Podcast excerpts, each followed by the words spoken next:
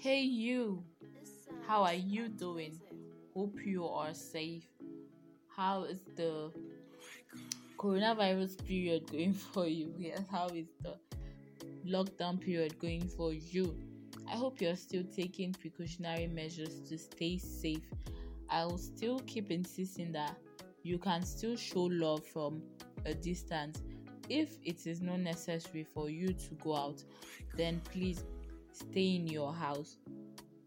We basically hope all this ends soon, but while you are indoors, I think you should get yourself in active involved in activities that will help you improve yourself or be better or make you grow. Because I always say if you go out of this period the same way you came in, then you've not done anything for yourself. Well, guys, on a lighter note, I welcome you to today's episode of Pots with Amma and I'll be doing something quite different from the usual. So I think this will be a series on this book a friend sent to me that I have read and God this book is is very very good. I think you guys should have a taste of it too. That is why I'm going to share. Well guys, before I start, I think you should get a pen and a jotter because you get to learn a lot. Yes, I'm saying you will learn a lot. What's the business of today? The title of the book is Things I Wished I'd Known Before We Got Married, and it's by Gary Chapman. Guys, a quick reminder I'll be taking a chapter per episode. So, for every episode I I publish, it will contain a chapter of the book, and I'll do this till I'm done with the book. So, guys, it will be a fun ride. Stick with me. So back to chapter one. Chapter one is titled that being in love is not an adequate foundation for building a successful marriage. Now, guys, some of you may disagree, some of you may agree, but for me, I agree.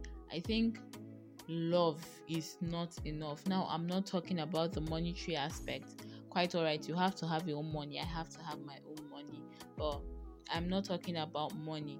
I'm talking about other things that makes the marriage or relationship successful. So let me begin. Gary Chapman said he had never read a book on marriage and his mind was not cluttered with reality. However, he felt if he had known earlier before marriage these things he's telling us about now, then he would have probably escaped the first the first six months of of his marriage the way he felt the first six months of his marriage. He said he loved his wife caroline. Yes when he met her he liked everything about her. He liked the way she looked. He liked the way she talked. He liked the way she walked. He what even captivated him most was her brown eyes he even liked her mother because he offered to paint their house, anything to let the girl know that he loved her. And he had never felt any way with another person like he he couldn't imagine another girl being more wonderful than Caroline. Can you imagine? Most of us feel that way. With all the thoughts and the feeling, they decided that they should get married. But yet, the first six months of their marriage, or within the first six months rather, they were like the most miserable beings ever. They had never imagined they would get that miserable. All they felt for each other was hurt, pain, resentment, anger, and disappointment. They they think they thought that the positive perceptions they had and feelings would last them for a lifetime, but it didn't. Over the past 30 years, Gary Chapman has been doing premarital counseling sessions for hundreds of couples, and he found out that most of them had the same limited perspective about being in love. He often asks his couples in their first session, Why do you want to get married? Regular, most of them said, and they gave the big reason because we are in love, because we love each other. But then he moved on to ask a very unfair question. What do you mean by that? Typically, they were stunned by the question. Most of them answered that, oh, because they had deep feelings for each other. often they would look at the ceiling and not have anything to say, or they'll say, um, well, ah, uh, oh, you know. Well, at this stage of his life, his life, he felt he knows, but he doubts that they know. They don't know why they are getting married. He felt that with the journey he has been through, he knows that most of them had the same perception, perception sorry, of being in love, the same way him and Caroline had the same perspe- perception. Sorry. Well, now at this point, he knows that being in love is not enough to build a successful marriage. We often speak of falling in love. When he hears this phrase, he is reminded of the jungle animal hunt. Now, the jungle animal hunt is that in which a hole is dug in the midst of the animal's path to an to a water hole, sorry, and then it's camouflaged with leaves and branches. And the animal runs along, the poor animal runs along, minding his own business. Without knowing, he suddenly falls into that pit and is trapped. That is the manner in which we speak of love. We are walking down our normal activities, doing our daily routines and all that, and then we look across the room, or for most of us now on social media, we come across this person's page and we're like, wow, I like this person. And then you and the person vibe and you guys fall in love in quotes. But I think that is a normal feeling However, it goes beyond our control. It's completely beyond our control and it is okay. So for some people, they know they are destined to marry sooner or better. So they tell their friends who operate on the same thinking level with them, the you guys are in love level, so you should get married. And the friends encourage them to get married and and they do. But they often fail to consider the fact that their social, spiritual, intellectual interests are miles apart.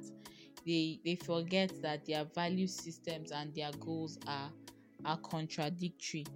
So that is why when they go into the marriage or or when the great tragedy happens is when after a year or after months they say i think we are not in love anymore we don't love each other anymore and they are ready to separate after all, love is gone, so why should we be together?